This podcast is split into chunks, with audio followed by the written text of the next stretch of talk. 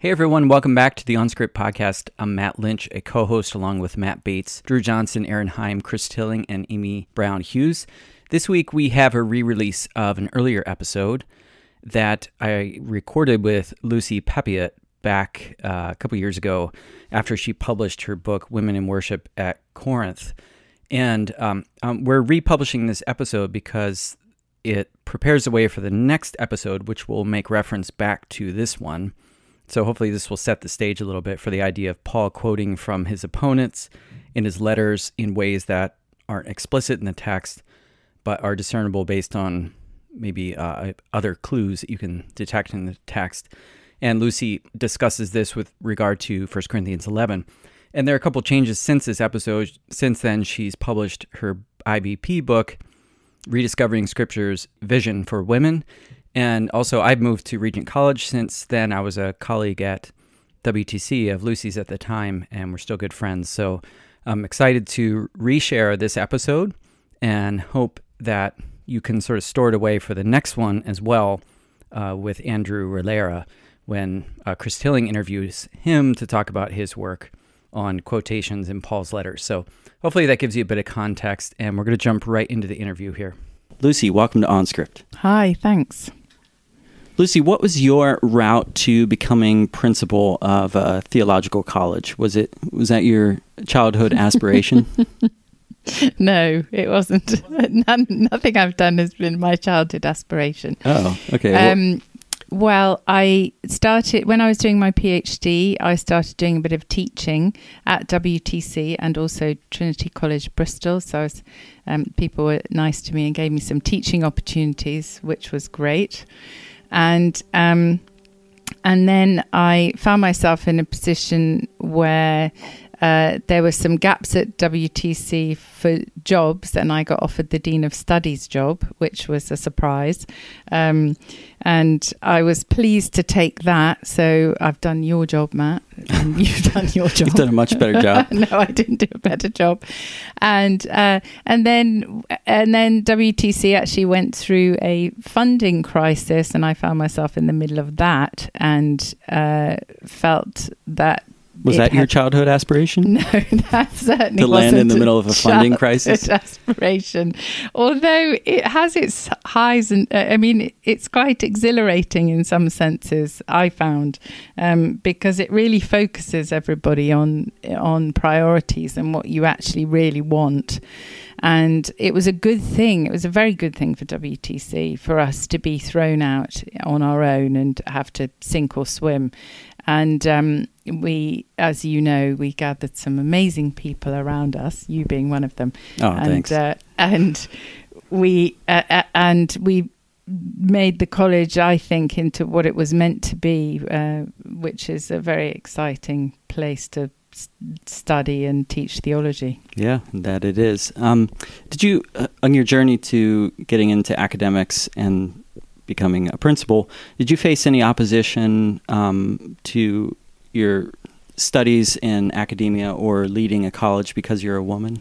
Um, no, I didn't actually. I, I think I've been remarkably sheltered in that regard, and I, it's unusual for someone not to face opposition. I think when I was studying my PhD, I used to say to Nick, my husband, that I didn't think people really knew at all what I was doing. So no one ever asked me about it, and I, and if I if I mentioned it, it was kind of a conversation stopper. So. It, so not really opposition, but m- more slight indifference. Like, why would you bother spending all your time doing something like that when I was studying and had children, small children? Um, but then the the principal's job. Again we were you know at WTC we were very much under the radar in those years. And so I think people just slightly ignored it rather than deciding to campaign against me. Yeah. And wh- why did you decide to get into the study of theology in the first place? Because I was doing a lot of preaching um, in our church. And I in my mid 20s I had felt that I should um, I thought God was calling me to a preaching ministry, actually, which was kind of unusual at the time. Um, there weren't many young women who were doing stuff like that in our world. Um, and that was confirmed by my vicar who was my uncle, and my curate, who was my husband. so it's really nepotistic there, but um, but nice to be affirmed by your nearest and dearest. And so they they said, yeah, yes, start, go do it. So I became a lay reader in the Anglican Church, which is a preaching ministry, and then had lots of opportunities to preach.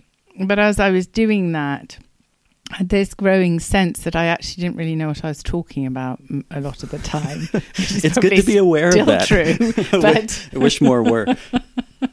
I'm not sure much has changed, but um, but and and I would listen to other teachers and and listen to my husband who'd done a whole degree and think actually investing if you're going to teach and preach you should study. So um, that was the beginning and I signed up for a bachelor's degree, um, which I did by correspondence uh, while we lived in Zimbabwe and Sheffield, and then and then I sort of became an addict, really, as that happens, you know. And I thought, well, I can't stop now, and, and went on to do a master's, and then in my master's met my supervisor Murray Rae, and he said you should think about doing a PhD. And so, the rest is history. Yeah. So, moving on to your books on First Corinthians, you've written uh, Women in Worship in Corinth, and then the follow up to that, which is a more accessible version of it, yeah. uh, Unveiling Paul's Women. When did you know that you had hit on something about First Corinthians 11 that needed more research and that ultimately led you to write the book? Um, well, I knew quite uh, very early on, I think I started to research women in Paul because I, I never actually had done. I'd done my PhD in systematic theology on Christ and the Spirit and Trinitarian theology, so which I love, and um, but found myself as the principal of a college and a woman, obviously, um, being asked a lot. What well, what do you think about the women and the Bible. What do you think about these passages, and what do you think about Paul? And and I thought, gosh, I haven't actually really thought that through. I and I didn't. I knew I didn't have good enough answers, and um, so I I thought I must do my own research, and I I thought it would. T- I thought it would take me a couple of days of reading. Literally, I thought it'd be fine. I'll just. We got some good commentaries at home because you know Nick collects Bible commentaries, and um, and I can go to the library and I'll just do, read a few commentaries, make a few notes, and it'll be sorted. And I started um, with Gordon Fee because I think he's brilliant, and I thought I'm sure he's got all the answers. So I and I thought, well, I'll start with one Corinthians eleven. I know there are other passages, but um, let's just start there. And it was like going into a sort of vortex. I mean, I, I so I obviously read the text first and thought it's very strange this this passage, um, and then turned to Fee and it felt like I was being I, I thought i'm not sure that i'm clearer after that actually i mean he'd done very close work and um but i thought if i had to explain that in five minutes could i do that and realized i couldn't at all um, and that I still had an awful lot of questions that I didn't think Fee had answered. So then I went to Thiselton, and then I went and that started my journey. And um, the more that I read, um, actually, the more confused I became, uh, uh, and the more I immersed myself in the text, the more confused I ca- became. And then I kept reading these very big scholars and intelligent men and women who were saying this is a very confusing passage. So, um, so it took me weeks, months. It sucked me in, and I and I yeah so, and I still, I still will read it, read the text, and read about it as when I can. Yeah, and we'll talk about some of the problems you um, thought through in a moment. But I, want I want to talk for a moment about the fact that you've taught this passage now for um, a couple years to quite a few audiences, and how do women react when they read 1 Corinthians 11 in your experience? Where it depends on the age group. Um, so what I tend to do is I want people to engage with the text as they receive it to start with, because I think that's the best place to teach from. So, um, it, it, I and I realised early on that with an older group of people, um, they are less inclined to to criticise the biblical text or or to admit that they have difficulties with it. Um, and so, because what I ask them to do is to read the passage, or I read it out loud and then I ask them to have a look at it and to say, um, so I'll, I'll, ask a gentle question like, if Paul was here, what would you want to ask him? You know, something like that. If if if that doesn't bring anything up um, in terms of trying to get them to say that there are difficulties in the text or or that they find it offensive in any way, um, then I'll I'll push a bit harder and sort of say, well, where are the problems? Is there anything you find offensive or difficult? You know, so. Um, but I found with an older group, uh, one time I was teaching it, and I said, just just pretend it's not the Bible and tell me what you think. And that unleashed a whole load of response that I uh, that I wasn't really prepared for. Um, and that was the older people. If I ask a younger group of people, the young women are very vocal about how difficult they find this text, and that they, I mean, at best they'll say they don't understand it and look sort of um, kind of hurt in some ways and it, and it and then sometimes I have someone expressing real mm-hmm. anger at mm. Paul mm. in a group. Do you think that generational difference is because older women have been exposed to the text more and so they it's sort of a little hard to extricate themselves from this being in their Bible um, and just a normal part of things, whereas maybe younger groups have a different experience and um, not, not as much exposure? I think that maybe it's more there's a sort of self-selecting. I'm speaking to a group of people, and those women have been in church for a long time, so they've chosen to. So I'm not speaking to people who have left and not come back because they've found the church difficult as women. So these are women who've they probably for quite a long time have made choices to acquiesce to certain systems that that are not amenable to women often in the evangelical world, but they've made a decision that they will put God and the church first and that they'll kind of put up with other stuff. So that that years of putting up with stuff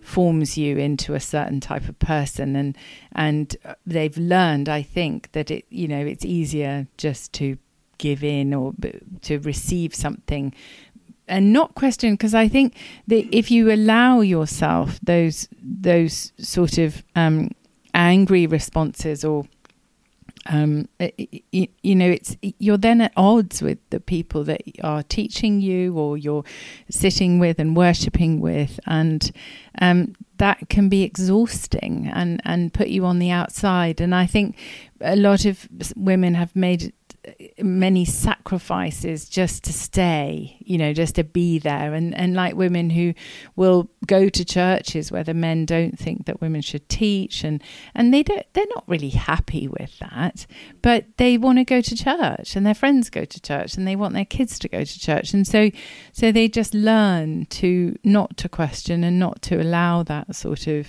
I guess, you know, outrage in a sense that, but with the younger crowd and especially if they're going to churches where, I mean, their church may be led by a young woman or whatever. Um, they don't mind so much about expressing it. Yeah. Yeah. Um, you talk in the book about the importance of the imagination, and and I thought that was interesting because for for a lot of people, when they hear the imagination, they might think importing things into the text. You know, we're going to imagine a scenario in Corinth. So, what do you think is the the positive or constructive role of the imagination in interpreting 1 Corinthians 11? Well, first of all, I would say that everybody has imagined scenarios when they're reading the Bible. So it's it it would be a complete falsehood to think that there are people who don't do that, and they it, everybody is going to bring something. Either i mean they may say oh no but the text is telling us that this is the case. But this is the fascinating thing about the the whole picture of paul and women is that it has fired people's imagination the text and some of the history that we know of the early church has fired people's imaginations in completely opposite directions. And that is a really fascinating phenomenon. So you it it disallows us from claiming the ground of saying, you know, uh, the way I imagine it to be is superior to the way you imagine it to be because, you know, because somehow my imagination is is well founded and yours isn't. So the we all imagine even when we hear stories about Jesus and how he he reacts to people and how he treats people, we get pictures in our head about who he is and the expression on his face and you know and then and then we read the text through that. Yeah tone of voice. Yeah and so imagination is a massively important part of how we receive our faith through the text. And so first of all we're all doing it. Um, and secondly it's easier if you if someone's open about what this, this is how I imagine it to be. And and actually I was I I, lo- I kind of loved the that process as I was reading about 1 Corinthians 11 I was always being asked by these Bible scholars imagine just imagine. I was thinking I, yeah I know but I don't imagine like you imagine. You know you you imagine that. I don't. And and um as if and once they had said imagine this as if then that was the reality. And I thought that's a funny step to make. You know imagine imagine all the women chattering at once during the whole service. And I was hmm. like, actually, I can't. you know, like, I think probably they wanted to hear the teaching. You know, it's like this yeah. sort of assumption that women just gossip all the time. And being underneath. worked up into an ecstatic yeah. frenzy. Oh, yeah, the ecstatic frenzy one. I mean, that's, you know, so as a, a, a, woman who I think is interested in learning and reasonably intelligent, and I assume many of the women in the early church were like that. I don't necessarily want to gossip all the way through my church service. So, you know, anyway, so the imagination is a very important part of how we receive the text. And um, and I think a good process for all of us is to look at what, how is the text firing our imagination, and what have we been taught already that that actually has just been imagined and now mm-hmm. has become a reality for us. Mm-hmm. That isn't in the text. And so, as you began to imagine the situation in Corinth, what questions do you, what, what aspects of the imagined scenario did you begin to question that you were reading in among commentators? So I would there were there was one very clear um, disjunction that I noticed, and it was that as I was reading in the commentaries, there's a consensus that Paul is addressing men by and large in the letter of 1 Corinthians, and that it was the men that were causing problems for him. They were being divisive, um, and that there was a so, so there are clues for us in the text that he is addressing the the males in the in the church. Um, but then you would get to 1 Corinthians 11 and, and, and 14 where there's at the end where there's also the the reference to women staying silent and asking their husbands at home. And so um, and then suddenly they would say, well, obviously the women were being really difficult here, and um, and I couldn't. What I couldn't reconcile really was, but the, so the heart of the problem with the women is that they're taking their head coverings off. And um, that to me did seem really odd. I, I mean, I, I, and it doesn't come anywhere else in the New Testament. And so, but that, that in is really in a nutshell what the problem was. I know there are issues that some people think this is about hair. I, I don't really don't think it is. Um, we could talk about that, but but mostly I think the consensus is with the head coverings and the people that I think have looked I don't know how, quite how to say this, but the people, well, the people I find more convincing, let's say, are, are, the ones who all say this is head coverings, and I I find their reading of the text most convincing. Um, and therefore, if it's about if the problem is that women are taking their head coverings off in worship, what is that telling us about the church? Hmm. Hmm. Um, now, we spoke in the last episode of OnScript with Michael Lakey about evangelical hermeneutics and 1 Corinthians 11, and he identified a number of, of problems with complementarian and egalitarian readings of the text, which I thought was interesting. Um, and, and you've come to similar conclusions as well, that both of the standard readings of, of this passage don't really work.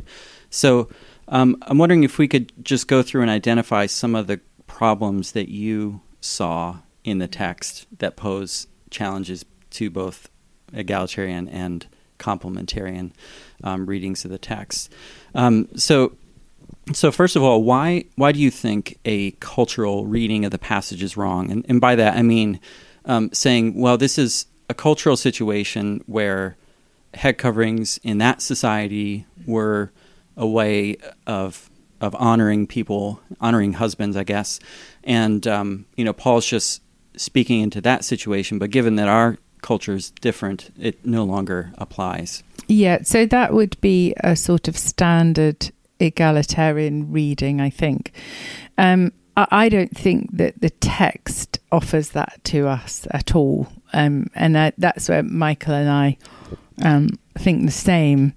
Um, so you, you said what where did I go to in a sense with the text? And the the key verses are verses seven to nine, which is what I mean. Michael's book is called Image and Glory, and I think that the text is telling us very clearly that there is there are reasons for why women should be veiled in worship, in public worship, and um, the reason that Paul gives if it well michael thinks it's paul. I don't think it's paul.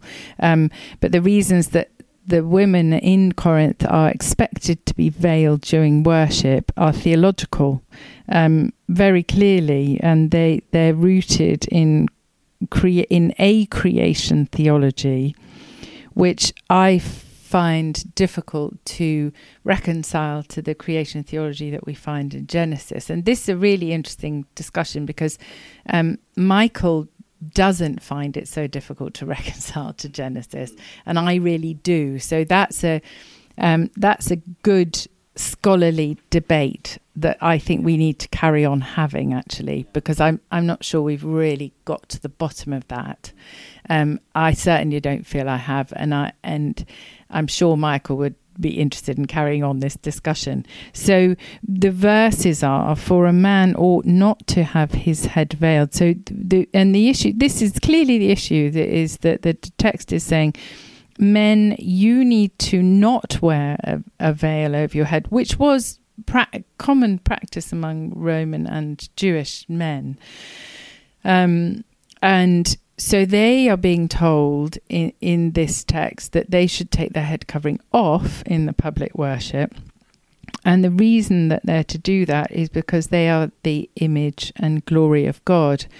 Um, but woman, so so there's there's this sort of contrast set up between the man and the woman, and the man doesn't wear anything on his head because of his status in God, which is that he is God's image and glory. So he has a particular relationship to God, which means that he doesn't need to cover his head. Now, that's kind of a mystery for us, but very interesting that this is telling us that.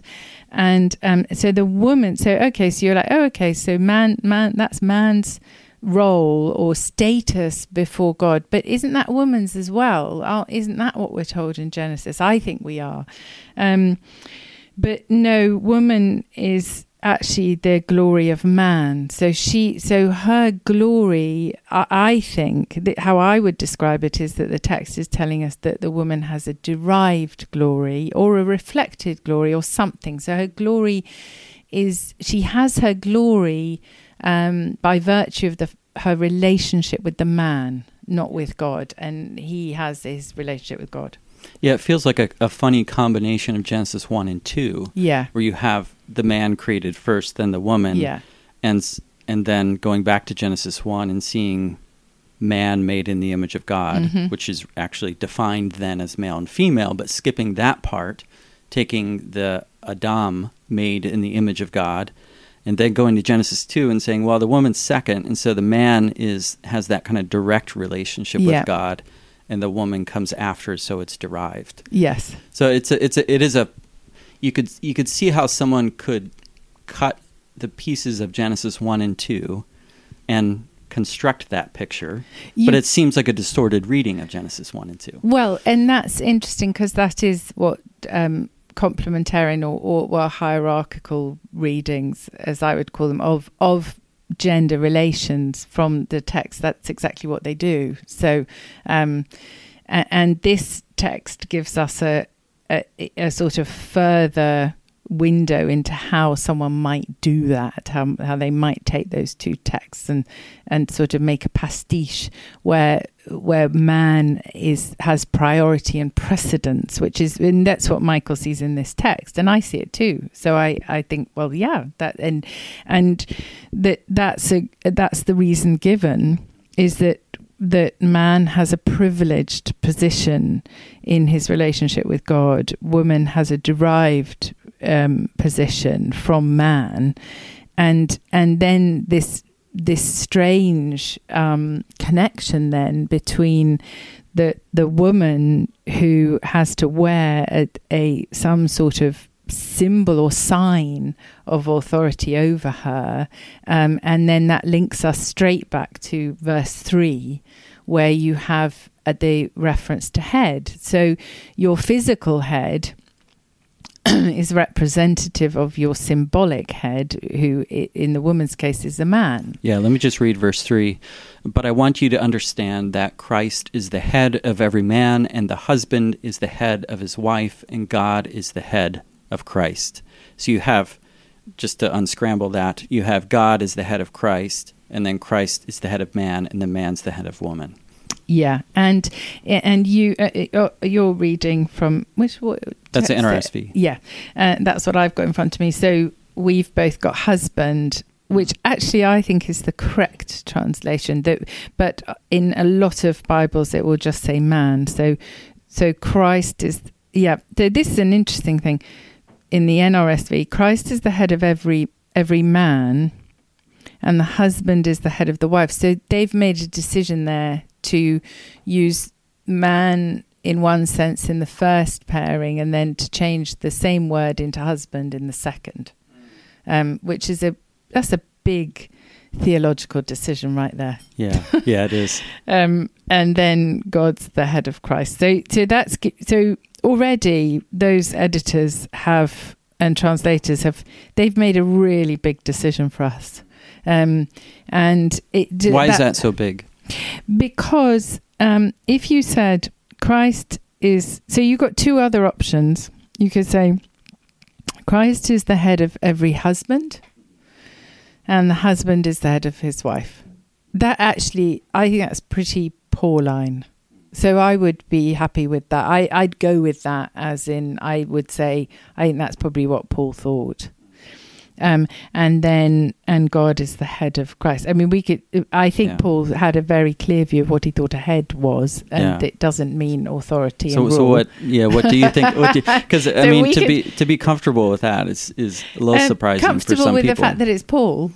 Yeah, well, well, th- that um, I then mean, I would d- describe what I think he means by head, yeah, yeah. Well, which is I- a I- whole other conversation. yeah. Do you have a, a brief snapshot of that? A brief snapshot would, I, I think, if you, I think that this idea that Paul uses of the husband as the kephale of the wife, uh, oh, it, uh, it comes up in Ephesians 5, so I think it is a pretty clear.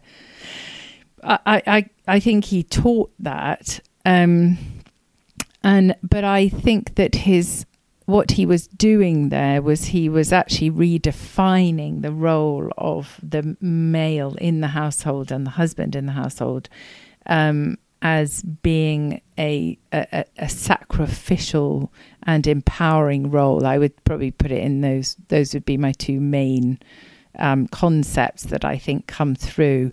So he he the the husband lays down his life for his wife as Christ laid down his life for the church, but also is the cornerstone. So the other the other um, idea that's very much linked to this idea of kephale in Paul's writing, it, it, it comes up in Colossians, where um, Christ is the head over all things, but he's the, also the cornerstone. So he, it's like in him everything holds together.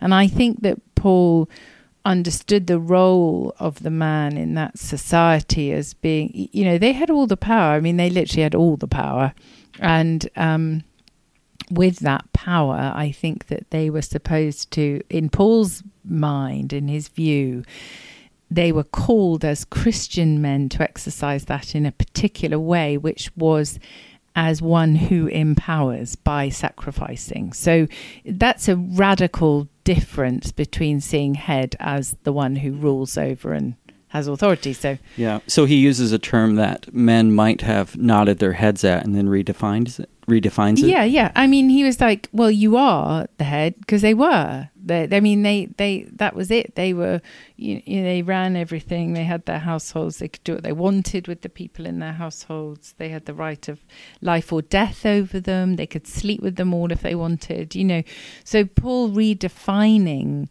that that role as a monogamous but you know if they were married then they had to be monogamous. Everyone else was out of bounds. That's really radical. And that's your wife and you you know she's yours. And um and and then their role in terms of how they should empower their wives uh, I think is very clear. And that also comes out in 1 Peter. So but to go back to so so this interesting here the the verse 3 of how it's translated is important because if you if in the, your bibles it says but i want you to understand that christ is the head of ev- every man which is what it says in ours um, then immediately you've got a question of well which man is that every every man that's ever been created has this relationship to christ? Uh, that's so that's creation theology. If you say Christ is the head of every husband, then that's marriage theology and ge- marriage and sort of gender theology. Um, and but you, you could say, I want you to understand that Christ is the head of every man, and the man is the head of the woman. And again, that is creation gender theology. So it's all you have. Really, I think readers um, have to, and teachers have to make a decision about how they are going to uh, di- translate um, that word, those words for husband and wife, and man and woman. Now, um, I want to shift gears here and do a speed round. Um, and the idea is I uh, ask questions, and you have uh, about three to five seconds to answer them, and they can't be too well thought out. Okay. Um, what's the most absurd interpretation of 1 Corinthians 11 that you've encountered? I know the answer to this. this is the best question. Um, uh, for me personally, although I know some people take it more seriously, uh, the oddest interpretation that I've ever heard is that the, is that the head covering symbolizes an external testicle. Obviously. it's self evident. Yeah, it is. Actually, I think that might be hair, which is kind of even worse. oh, oh, my word. That is horrible. I th- no, it's really yeah. no, no, it's really horrid, and yeah. because there's also reference to semen as well, which makes wow. it even worse. How, how do people end up in that place where they're reading the Bible that way? It's very disturbing. okay, um, knock knock. Who's there? Cow says. Cow says who? No, cow says moo. knock, knock. Who's there? A little old lady. A little old lady who? All this time I knew you. I, I didn't know that you could yodel. Knock, That's knock. a good one. Who's there? Etch. Etch who? Bless, Bless you, my friend. good. Right, what's the most significant book in systematic theology in the last 50 years? Oh, my word. You know that is an impossible question and yeah, it, it is hard. I really there's only there's so only uh, one way of being possibly able to answer that. I think um, in that. So I, I'm going to say that Moltmann's book, uh, The Crucified God, it was like a. I think it represents a watershed moment in the last fifty years, a little over fifty, um, of how the doctrine of God um, was reshaped post war. And I think um, thinking had been going that way, obviously, but there was something about, I think, the publication of this book um, that was a marker in in saying pe- people are thinking differently. There was a there was a challenge to the classical doctrine of God, which um, and theologians have ha- have to respond to that now in an ongoing way and I, and I see it in the classroom and I hear it in sermons and I you know literally and so I think I think what he did and what he was expressing through that um, is a was a moment that has is significant. Where do you think we hear it most at the popular sermon level? Like what, what would be a phrase that's Moltmannian in origin that we might not n- realize? I think phrases like the suffering God without God in Christ, for instance, is you know, so I would be more comfortable with. Right. Um, God in Christ suffered rather yeah, than God. Yeah. Or God. In God's self suffering. Yeah. God in the flesh. Um, so the idea of God in His essence in his being suffering in the same way that we suffer because that's the assumption behind it so that my suffering tells me how god suffers um, and that's i think that's pretty sort of common parlance yeah. really yeah it's um, interesting that's made its way into biblical studies as well right with uh, richard bauckham and terence yeah. fretheim and others yeah. um, would would have taken up that mm-hmm. that theme all right we i got sucked in um, i'm going to keep going the speed round knock knock Who's there? Mustache. Mustache who? I'm gonna stash you a question, but I will save shave it for later. I botched shave that one. It. All right. Shave it for later. All right, knock knock. Who's there? I eat mop. I eat mop who? That's revolting. All right. What's one idea in biblical or theological study that you think needs to die? Um I think it's dying, but I definitely think the idea that biblical scholars and systematic theologians can work in isolation from each other needs to just die forever. Yeah, I've tried it in this office and it's not really working. All right, what have you learned through failure in your work? Um, I've learned that I don't like failing. Um, I've learned an awful lot through failure in lots of areas. Um, I've learnt, what would I say? I think it's really good to be aware of your own limitations and just to work with what you're capable of and be happy with what you're not capable of doing. Um, and so you get a sort of much more realistic sense of your own self. Um, I think it it definitely keeps you humble. Um, sometimes it's a bit too crushing, and then you have to work through why have I been allowed? Why why have I let this really crush me? And what power have those people got over me that that you know I feel like my failure might take me out completely?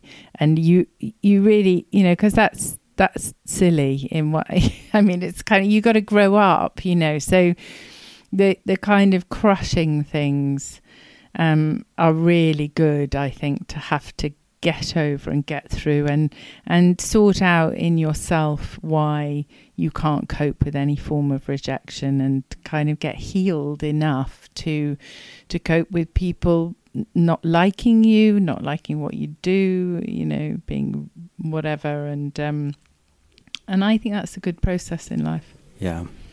Who's your favorite theologian, living and dead? Dead. Um, I have lots of. I have so many favorite theologians. You have to pick one. I know. I hate the way you do this. um, it changes. Also, it changes all the time. So I. You can do one with a sidekick. one with the sidekick. I I always I go back to Athanasius a lot. I, yeah. What shall I say? Would his sidekick Today, be John Owen? John Owen. Oh yeah, John Owen. Oh, let's say John Owen today. hmm But tomorrow I might say something All right, different. how about alive? Alive. Um, Is Athanasius alive? no, not Okay, anymore. Okay. Well, with the Lord, he is. Okay. Yeah. True. Um, I really like Kathryn Tanner, and then definitely linked to that Ian McFarland because he was um, he, her students. I like their Christology a lot. Uh, most overrated theologian. alive. Just kidding. You don't have to do alive. Matt Lynch. um, Most overrated. There's definitely a name in my head which I would not be prepared to say. Okay. Uh, first letter of the No, name of that I'm person. okay. that. Okay. Um, how do you find time to write books, co-lead a church, teach, have a family, and lead a theological college? What are what are your time efficiency pro tips? Um, time efficiency is plan everything really carefully. So I'm I'm an inveterate planner, um, and I I spend a lot of time planning as as much as I do working, so that I know I chunk my time. I make sure I work. I, I so I'll do different tasks at different times of the day to maximize my best thinking time, my worst times you know for so i have meetings emails thinking writing blah blah blah um and um early nights and that's Early about mornings. Yeah. early mornings yeah early mornings are the best because Yeah. then you don't have things And your early mornings are like 3 a.m. well five Five. Okay. and last one. What are the hallmarks of charismatic theology? That's a good question. Um, I would charismatic theology. The, well, the big hallmark is this idea that human beings can be filled with the Holy Spirit. So that obviously that's a it's an anthropological claim that God can pour out His Spirit into us as beings, like creatures, and that we somehow are receptacles of the Spirit physically, mentally, spiritually, emotionally. Um, so that's a big claim about human being, and I, I think it's a great one because I think it's true. And then and then all the, the all the theology of of the charismatic life, life in the spirit, kind of flows out of that. So, what are the implications of that if you can be filled with the Spirit of God? Hmm. Hmm. All right, shifting from the speed round, um, a couple more questions on the problems with 1 Corinthians 11. And I know our time's running short. Um, one of the things that I thought that you pointed out, I thought was quite interesting, is um, the problem with verse. Um, I don't know which one it is, but it says nature teaches that long hair is a disgrace, um, and this is r- with regard to men, um, and so but but you pointed out that it would be this is from 37 page 37 in your book. It would be very odd if if it were paul who was saying this because he himself had long hair while he was in corinth.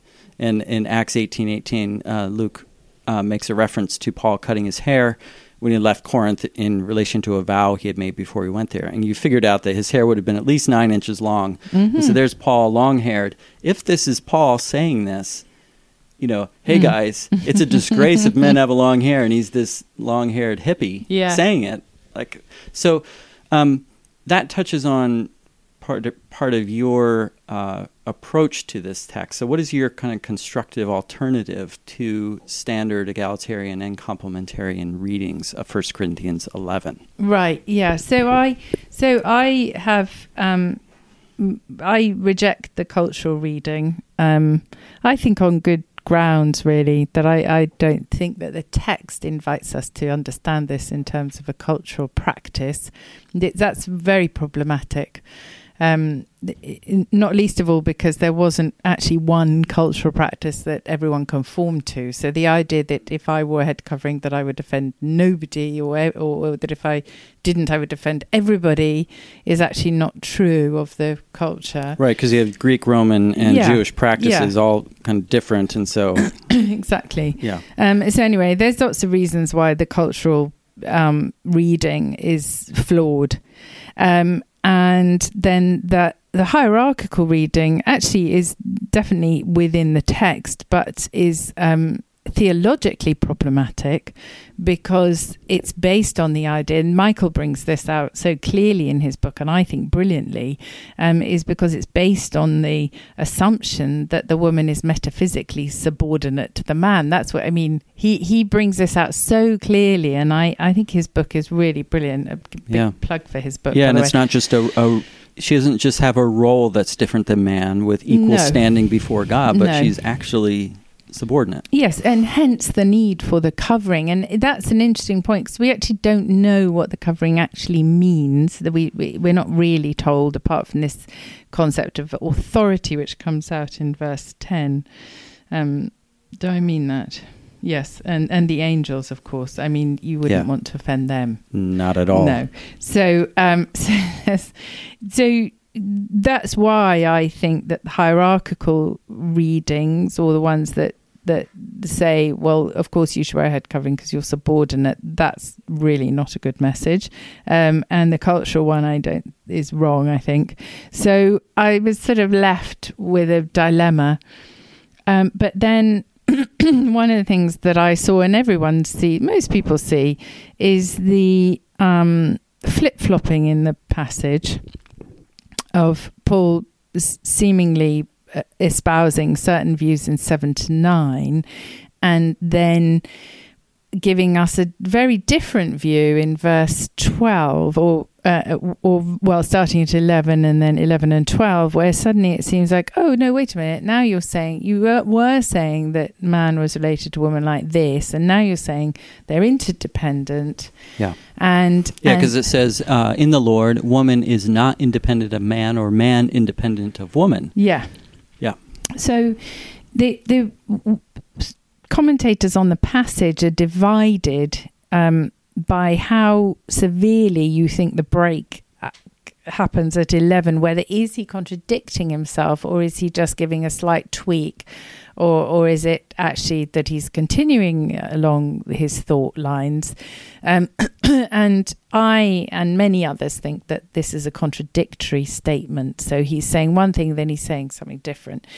So there were very for me there were clues in the passage that the passage was incoherent as a piece and um, that it actually has contradictions within it and problems within it that make it difficult to read it as a whole. I think most people reading it straight off will see that. They do see that. Um, so you either have to sort of really, really try and convince someone that there it works as a coherent whole. And actually, Michael's done a pretty good job of that, although he hasn't convinced me, which he knows. But um, the uh, and and also the theological implications of what he thinks it means are just awful.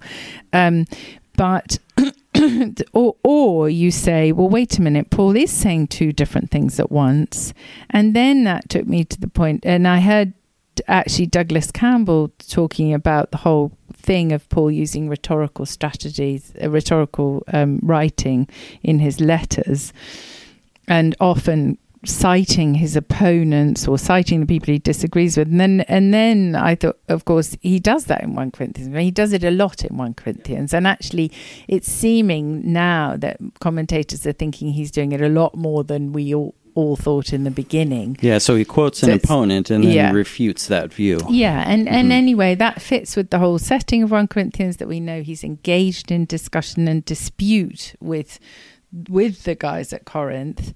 Um, this our 1 Corinthians is 2 Corinthians. So there's been some back and forth. And and the more I reflected on that, the more I suddenly thought, actually, I think that he's just engaging his opponents here and that the worst ideas in this passage are theirs. and and that to me so i my book women and worship at corinth is is it is taking three passages in 11 to 14 where i think that there's a pattern of of a rhetorical argument um, marked by an inconsistency in meaning. So you you have even blatant contradictions, like you have in fourteen twenty to twenty five, is a much clearer example mm. of this mm. actually. Yeah, um, and, and, what happens there? That's like, in the tongues and prophecy passage, mm-hmm, mm-hmm. Where Paul's given you a big lead up to what he thinks tongues is and what he thinks prophecy is, and in really brilliant, I think, sort of explanation for us of what tongues is and how it functions, what prophecy is, how it functions, and this is what it's here for.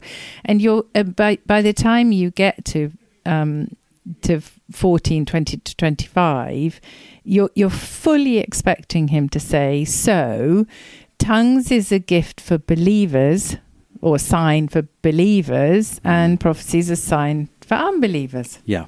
And he doesn't. He says exactly the opposite. Yeah, verse 22 tongues yeah. then are a sign not for believers but for unbelievers, while prophecy yeah. is not for believers but for um, not for unbelievers but for believers. Yeah. And and you do, that totally uh, takes you by surprise, and you're thinking, but you don't mean that. You've just been saying the opposite, and then you get to the end of the um, of 14, and he's talking about, or the end of that section, and he's talking about unbelievers walking in and saying, "Oh, God is really among you," because you yeah. prophesied. yeah, them. but if all prophesy, if an they... unbeliever outsider who enters is reproved by all and called to account. So there, it's for outsiders. Yeah. So he's yeah, yeah. There's a direct so so there's this there. switch that happens in 22, and J.B. Phillips famously uh, thought that that was just a mistake and swapped them over mm, because. Mm it because it really it doesn't make yeah. sense. Yeah, so let's just make it make sense.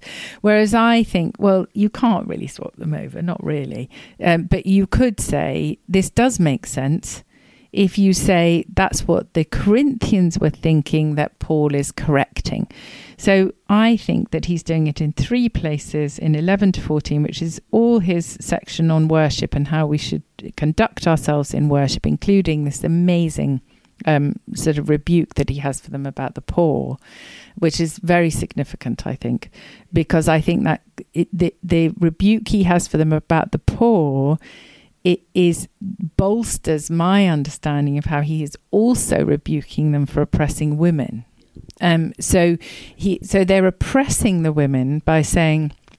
Um, look, we're the head of you, and we're the image and glory, and you're not and so for you not to have your head coverings on is shaming us and making us look bad in front of the angels whatever that means but they clearly had some quite developed angelology mm. actually yeah. um, and paul also addresses that in yeah. other you know yeah I, I wanted to, to highlight that so so what you've done here is you've shown how there are internal contradictions within 1 corinthians 11 2 to 16 and elsewhere mm.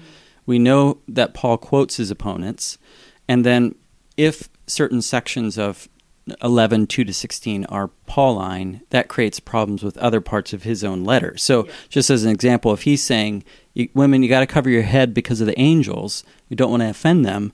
Um, in 1 Corinthians 4 9, you bring this out in the book, Paul says, For I think that God has exhibited us apostles as last of all, as those sentenced by death, because we have become a spectacle to the world, to angels and to mortals. So Paul is saying we've you know we've been the lowest of the low as apostles, and that's our status marker, and and that we're humiliated even before angels. Mm.